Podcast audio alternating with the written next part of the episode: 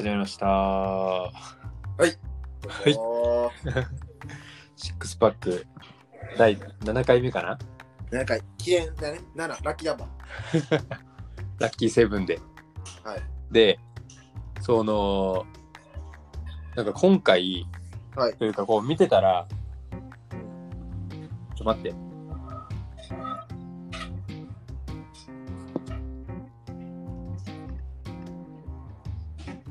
ね。全然。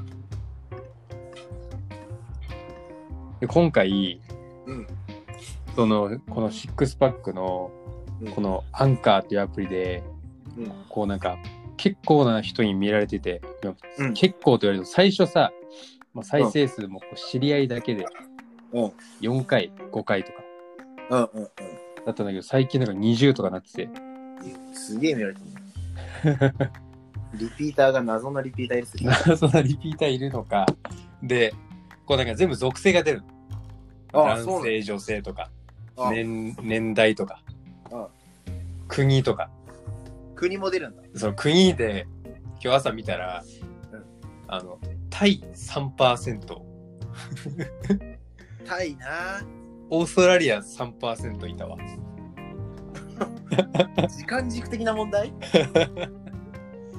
このね、?SI、SIX 調べるか。あ、そういうことね。それで調べてるのかもな。だからその、シックスパックで調べたら、なんか、すごいなんかマッチョなロゴ出てきてみたいなうん。ので見てるのか、わかんないけど、えー、え、日本があとはの？え ?94%。94%自分がそうそうそう残りの人口っていう。だから、まあ、これが半々ぐらいになったらもう、英語で行くしかないよ。で英語で英語、日本語の時点でまだ外国の人が6%いるのがすごいけど。すごいよ。あれ、聞き取れてるみたいな。聞き取れてるんかな？謎の力をお持ちじゃね？ちょっと再生して終わってる可能性もあるけどな。あるだ。ハイパーマイノリティ言語の日本語をね、日本語の勉強に使われてるのかもしれないしな。かもしれない。教材 教材として。教材。あり得る。そうそうそう。まあそんなことがあり、まあちょっとグローバルにえなりつつある。はいわかんないけど。いいですね。うん。でも今日はノーテーマでノーテーマで。話していこうかなっていうはい。ところで、はい。こう結構その、最近朝ウォーキングをしたりとか、うん。なんかこう作業するとかで耳が暇な状態って結構あって、うんでその時に他の人のポッドキャスト結構聞くんだけど、その古典ラジオっていううんポッドキャストがすごく面白くて、うんでそれでちょっと歴史に対して興味を持ち始めて、うん自分自身が。いいっすね。でもいろいろんなこう偉人とかその国とかがどうやって繁栄していったか成功していったかみたいなのが、うんその面白おかしくこう3人組で語られるみたいなうん番組なんだけど、第1回が吉田松陰についてみたいな感じだったのね。はいはいはい。でそれがもうまず面白いじゃん。いいね。もう選択がいいね。そうそうそうそう。で右焼き方呼んだみたいなね。覚悟のね。うん。右焼き方呼んだね呼んだっつって。吉田松陰のそのぶっ飛んだエピソードがこうボンボンボンボン出てきてめちゃめちゃ面白いのまず。いいです。で次そのスパルタ編なのね。スパルタ、ああ、なるほどね。スパルタ王国スパルタ国ね。うんそうでスパルタってマジやばい国だよみたいな。映画だ。300。300であるぐらいだからもうあの戦で死ぬことが一番の幸福だっていうふうに教えられて育つじゃんあの人たちって。うん。まずやべえじゃんそれが。もう体を鍛えてない人はムチ打ちみたいな。だから全員腹筋割れてんじゃんあの映画も。あの映画すげえ。あの映画すごいよな。すごい。グロいけどね。調子持ってる。そうだから俺もそれを聞いて300見た。あれはすげえ。あの映画すげえ。すごいよね。バキバキ映画。体バキバキ。あれ見た後筋トレ絶対したから。絶対するよね。腹筋割らないからよね。やばい、減量しなきゃってな。そうそう。で、なんかそれをこういうふうに聞いてて、なんかすごく今まで歴史ってあんまり興味なかったのね。うんうん。なんか正直日本史、世界史そんな好きじゃないし、おうおうおうおう。なんか覚えるためのものだったのね。だからその楽しむというよりは。うん。で、個人的にはその何千何百何年誰々がどこどこで何したとか、いや、そんなうんん本当かって思うところもあったし、うん。実際に高校の時に、いや、いい国作ろうじゃなくなりましたみたいなことになって、1185年になったの。19 1192年の鎌倉幕府が。ほらー。そう、ほらーっつって はい、ほら言ったやんみたいな、になるし、いやいやと思ってたんだけど、こう今になって、いや、めちゃくちゃ面白いなと思って。冷静に。だって、紀元前の人が、フル、フル知恵絞って、そのもう国を滅ぼそうとしてるとか、ひ暇かよって思うよね。暇ではないけど、なんか、ちょっと、ちょっと隣の穀物欲しいから攻めるかみたいな。そうそうそうそうそう。全部食っていけねえから攻めるかみたといな。武力に物を言わせる感じがめちゃめちゃ勇ましいし、かっこいいし、って思って、で、一人とんでもない、あの、強い。で、こっからがちょっと話の本筋になってくるんだけど、うんとんでもなくすごいやつを見つけたからちょっと共有していい？ここで。誰だ、誰だ？まあこれは外国の方なんだけど、はい。あのね、とんでもなく強い。で、名前聞いたことあると思うわ。うんアレクサンドロス大王っていう、出た すごいのよ、彼がいろん。なとこまで遠征する人ね。そう。遠征の鬼。遠征の、あの、二十歳からずっと家帰らんかったらしい。やば家出じゃん。家出してんの。で、まあこれ、まず、まずさ、アレクサンドロス大王っていう、お王じゃないんだよ、もう。大王だ。大王なのよ、まず。ハクション以外に大王聞いたことございません。もう本当に。白書、白書大魔王な。あ、ごめん。カメハメハ大王以来よあ、本当に。あ、ハワイだった。ハワイの。で、まず、こう大王なんだけど、あのね、普通さ、まあ織田信長とか、日本で言ったら、徳川家康とか、日本を統治した人でさえ一回負けてるし、うん戦でね。うんで、ナポレオンでさえも負けてんのよ。ナポレオンはね、うん最後省略してきますから。そうでも、アレクサンドロス大王って、一回も負けたことないらしい。やばいじゃん。すごくない？無敗で無敗。そう、全戦全勝っていう。引き分けてもね、もうもう勝つっていう。えぐない？すごいよね。しかもその相手が全員自分より強い相手っていう。どういうこと？どういう状況？もう主人公やんみたいな。で、その主人公感がさらに増すエピソードがあって、アレクサンドロス大王の目って左右の色違うらしい。ちょっと宇宙人説 で、これもなんか、本当宇宙人かよって思うんだけど、そのお父さんがうんすごい人で、そうお父さんの家系はあのヘラクレス家系らしいの。そうギリシャ神話の。フィリッポス2世っていう。うんうんうんで、あの、奥さんがオリンピアスっていうんだけど、これはあのオリンピックのが語源となってオリンピアスっていう名前になったんだけど、そのオリンピアスはもうアキレス系の家庭らしいのよ。最強じゃもうだからねえかよ戦の男女から生まれた、もうこの最強の戦士。やばくない？で、まず血がすごいじゃん、そもそも。うん王様の子供だし。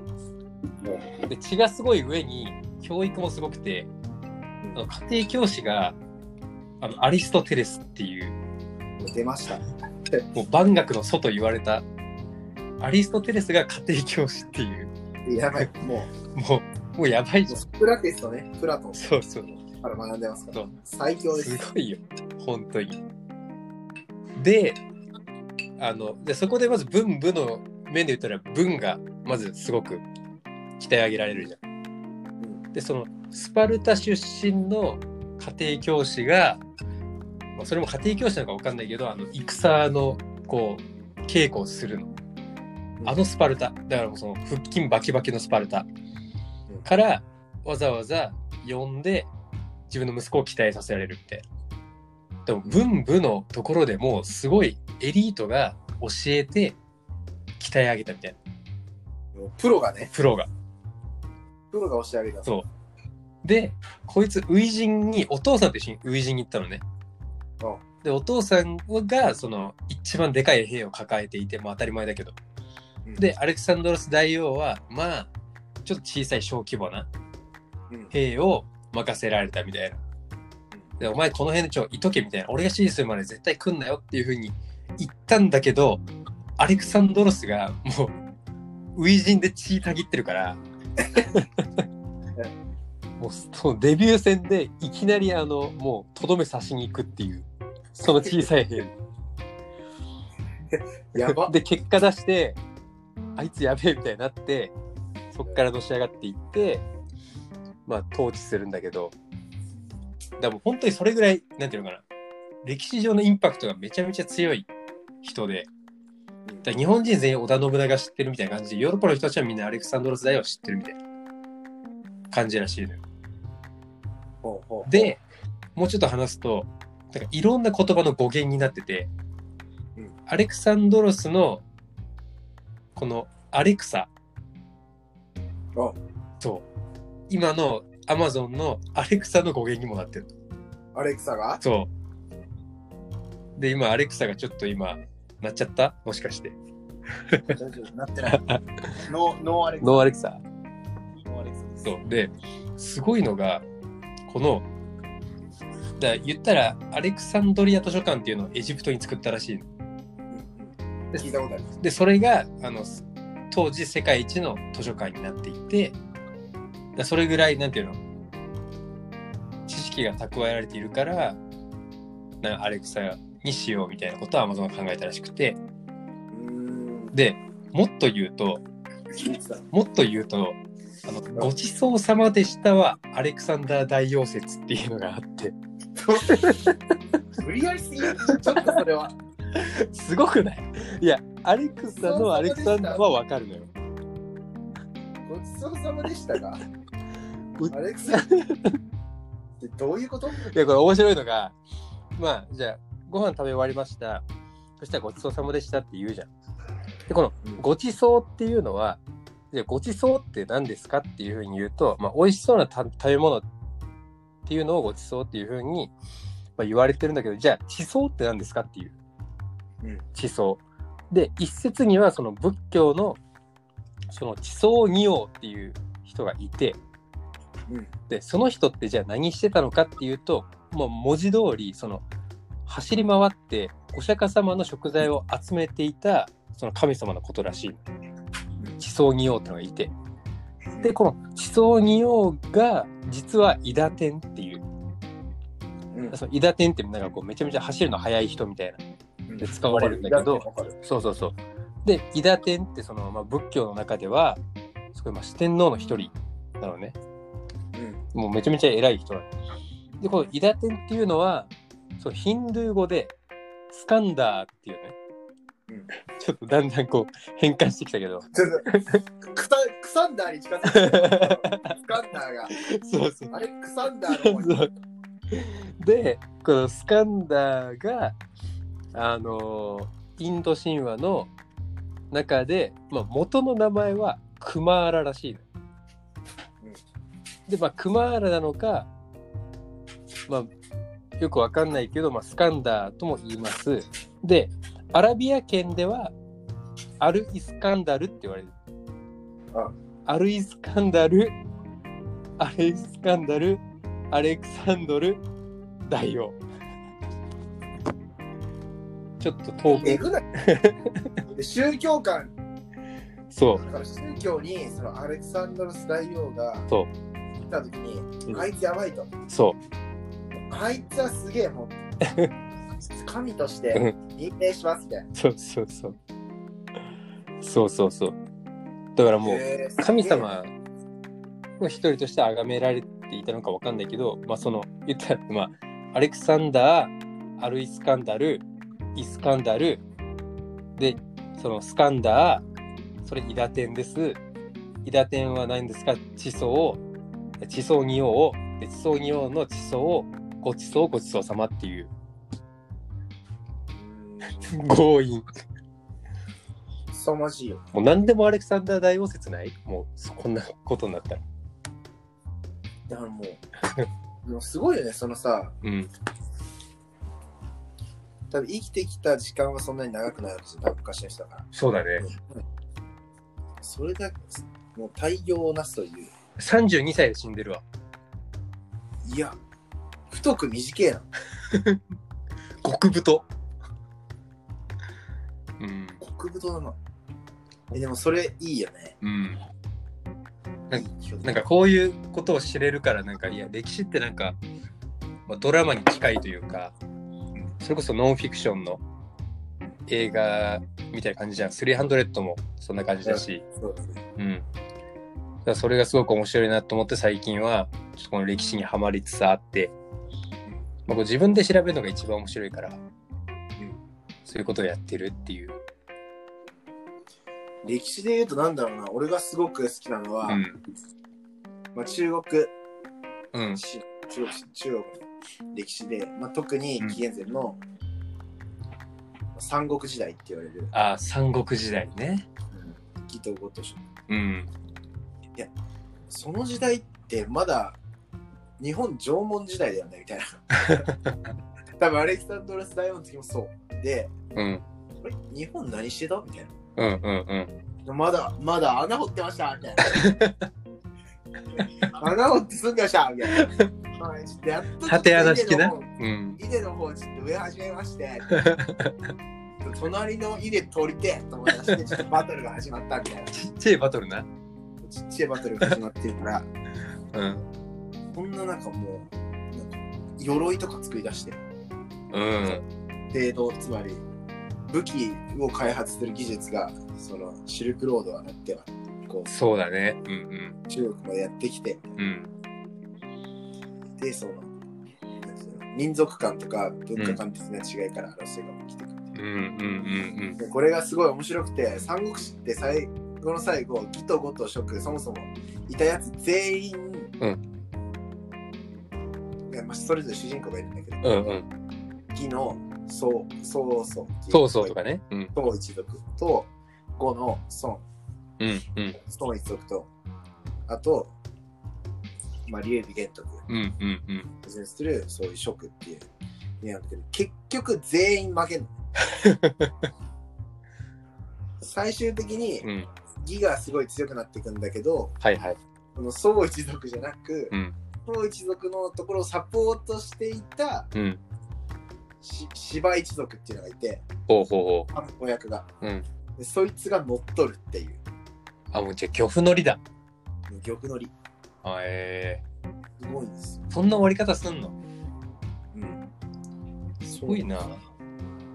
びっくりするぐらいえ、てか、すごいよね。だからなんか、あの広大な土地を統一しようと思うのがすごいわ。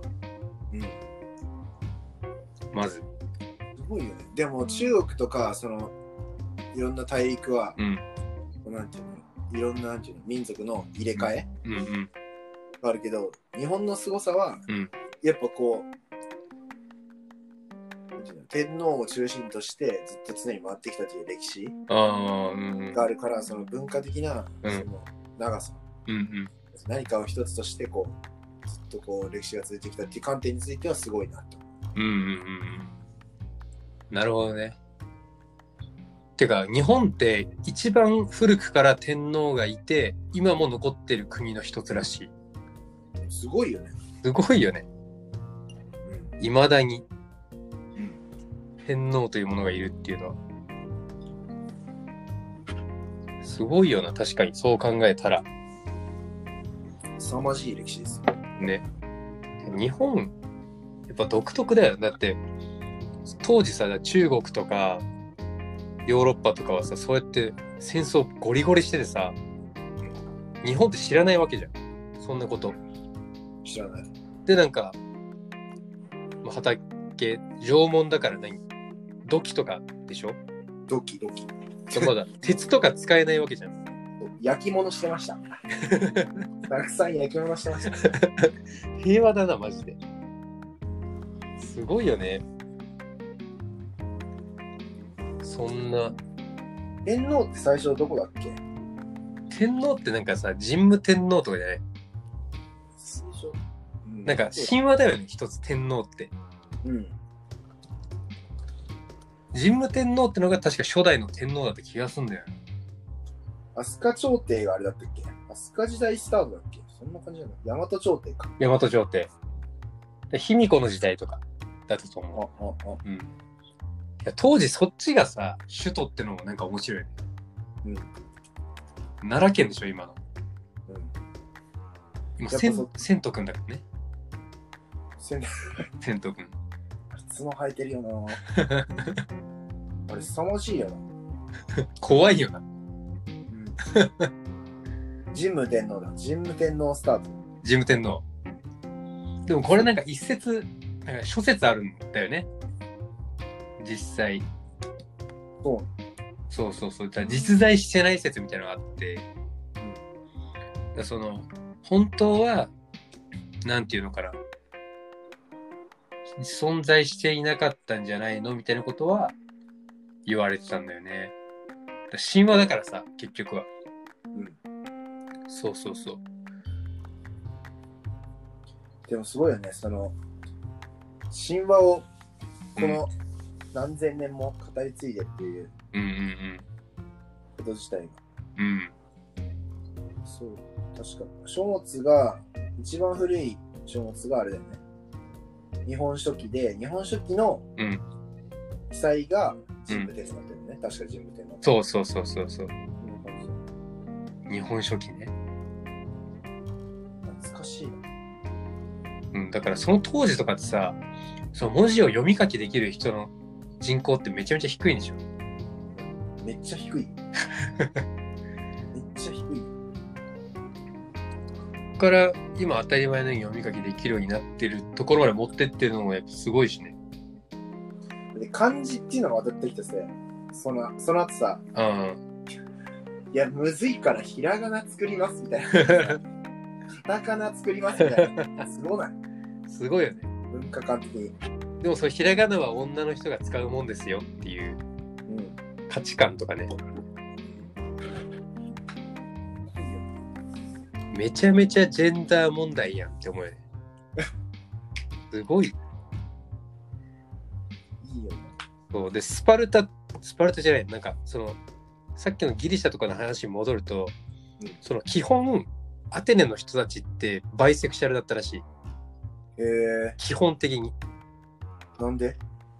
でもそれが、ね、当たり前の文化だから。スタンダードだと。そうそう。だから、えー普通にだからその国の王様とかも実は彼氏がいますみたいな。とかが普通にあったらしい。でも価値観が違う。だから今ってさ、まあ基本的にはストレートじゃん。マジョリティは。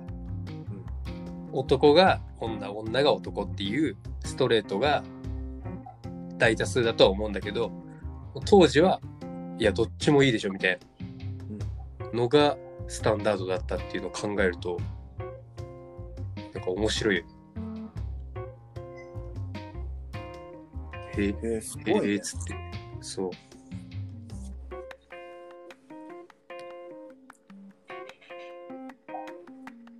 で今、今がもしかしたら古くなる可能性もあるわけやん。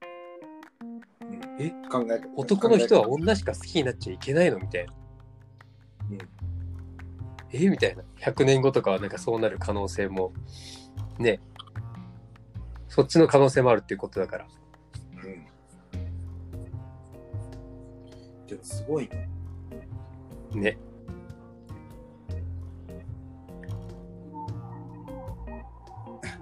すごい、もう10時の、10時、10時の10時の挨拶が始まる。まあいいやさ、10時の。ルーティンね。歴史か、どの時代他に好きかな、俺。日本の時代だと何が好きかな。どの時代？明治維新とか、まあちょっと浅いけど歴史が。あいつらめちゃめちゃ危機感あったと思うよ。うん。な、でさ、侍、みんな曲げ言って、刀持って、これがジャパニーズ、日本人じゃって思ってたところに、黒船来て、やべえよ。やべえって思って。大砲ボコスカ打ってきて海から。俺海になんか得体の知れないもんがやってきて、は？みたいな。いや、マジ宇宙人やってきたんかレベルぐらいの感じ。すごいよね。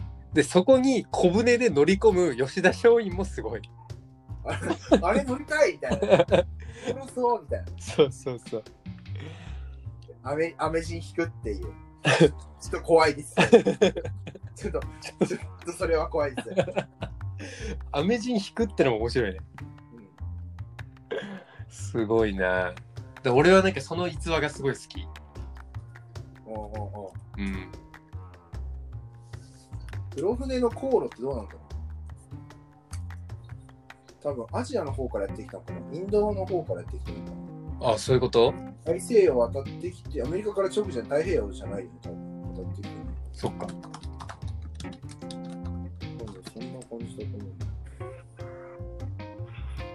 なんかまあ、そもそも今までね、あれだよね。どっかの、オランダとかはもうずっとやってたもんね。ああ、そうね。交渉してたし。うん。やったな。日本酒思い出すな。黒船とかもやばいよな。びっくりや、江戸の人たちは。だって当時木の船でしょ、日本って。蒸気機関とかないんでしょ。うん。ない。ない。焦るような、もくもくしたさ、真っ黒なでっけえ船が、鉄の、がな、何十とあるわけでしょ。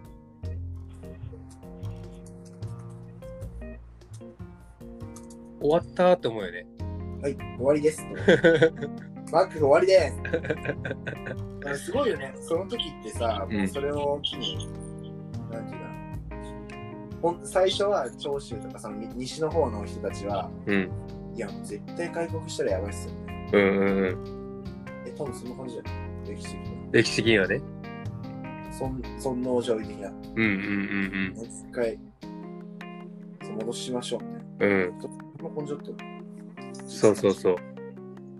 でもなんか、その人たちが結局、なんか、海外の商人たちと取引するようになって、うんえこれはまずいですよ。うんうん。これはまずいっすね、みたいな感じで、明治維新になっていくうんうんのは結構こう、面白いなと思う。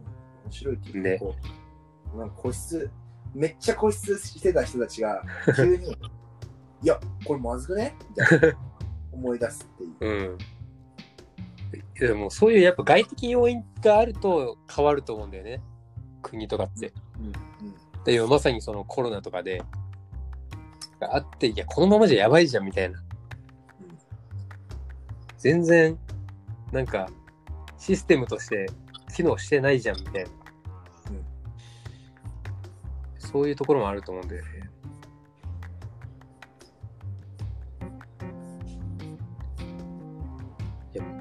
衝撃だよね。衝撃的な。うん。どうなのコロナウイルスの影響どうなんだろうね。それはまた話しそうだよね。うん。そうだね。たなんていうんだろう。インスタとかで見てとか、友達の状況とか、うん。新聞とかで見ても、なんかすぐ戻れみたいな会社みたいなのあるし、うんうん。なんかそれもそれで、なんかうちの会社は違くて、なんか、うん。なんか徐々に戻っていく、2、3回、3段階ぐらいに分けて、ああ。会社に戻、オフィス戻ってきましょうみたいな感じで。うん。まあそれはしっかりしんなと思ったけど、多少だとそういうとこもあるんだ。うんうんうん。まあ、また一気に広がんねみたいまあそうだよね。な。まあ、その20代の感染率とか若い人たちの感染率低いけど、うん。家族でじいちゃんばあちゃんいる人とかさ、うん。ケアしないといけないし、うん。またいろんなことが変わってくるなと。いや、そうだよな。確かに。ちなみにね、そのペリー、今ちょっと調べてて、うん。ペリーからの贈答品ってのが当時日本にあったらしくて、はい。アメリカではこうミシンってのが発達してたらしいの。あのガタガタガタガタってミシンね。うん。発達していて、徳川家にあのミシンをあげたらしい、ペリーは。うん。あと蒸気機関車の4分の1の模型と、あと電信、モールス信号とかのツツツの電信機とうん。ピストルとか望遠鏡とか、うん。まあ、計140点をあのペリーからあ仲良くなりましょうねって言ってお土産として渡したらしい。えで日本は何あげたかって言ったら絹の織物とかうん漆器とかピストルもらってんのに火縄銃あげるとか あともうななさすぎたんか分からんけどー、劣化してるやんけ。だからそれを多分補おうとしたんか分からんけど米200票と鳥300羽 鳥は食うだろうって見込んだんだよ。ビルダーじゃないんやからバルクアップしてくださいってやる。それを力士に運ばせたらしいよえー、面白いよねこの辺もアメリカもびっくりし力士が急に出てきて。でけえなと思って。ね相撲レスラーでけえなと思うよなうんそんなこともあるらしい下田だよ、静岡の下田かうんら。また微妙なとこだよな。あの辺りって結構栄えてたんかね。当時？うん、まあでもとりあえず港があったってことでしょ？そうそうそう。うん。ペリも疲れてるっしょ。あそうだよね。ずっと船の中でしょ？その航路の中で。ずっとなんていうの？ヨーロッパアフリカぐるって行ってインドぐるって行って日本に着いた時はもうヘトヘトじゃん。うん。ね。何食べたんだろう船の中で何食べたんだろうなな。鶏と米？鳥と米だなとりあえず 食料なかったのかないや、どうなんだろ米まず食わん国やしなうな。いらねえやな。ポテトな。どうやって食うのっていうへえそれを調べよ全然全然相手目線じゃない贈り物してるよねう。思いやりゼロ。おもてなしゼロパンとか知らんのやろなこいつら bread とかわからんのやろないや、いや、どうなんだろうな。だってアメリカのこと米の国って言ってるからな日本人って確かに。あげたから。あげたからめっちゃ米あげたから米国でよくね？みたいななんだよ。米国の企業。なんでだろうね。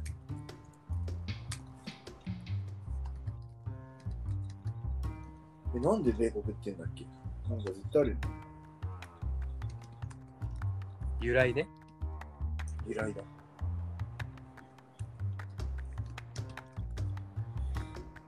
だまあメリケンメリケン昔はアメリカのことをメリケンって呼んでたらしくてうん。だそう発音的にアメリカン言われた時に「あ」が聞こえなかったのは日本人。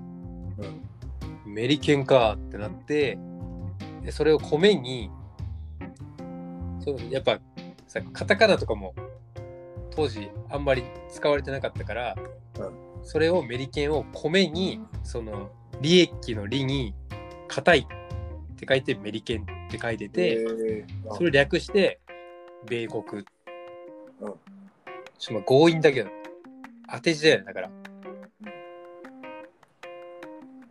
ていうらしいえー、知らんかった。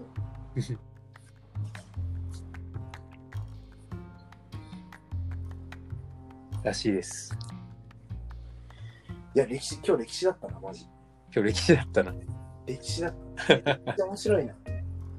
ねこれを機にちょっと歴史に興味を持った人はなんか好きな人物ひとめっちゃ掘り下げるのも面白いしうん、そうだね。それが面白いよねなんかでそうしてるとなんか人にも話せるようになるしネタとしてうん。ね面白いいいですよ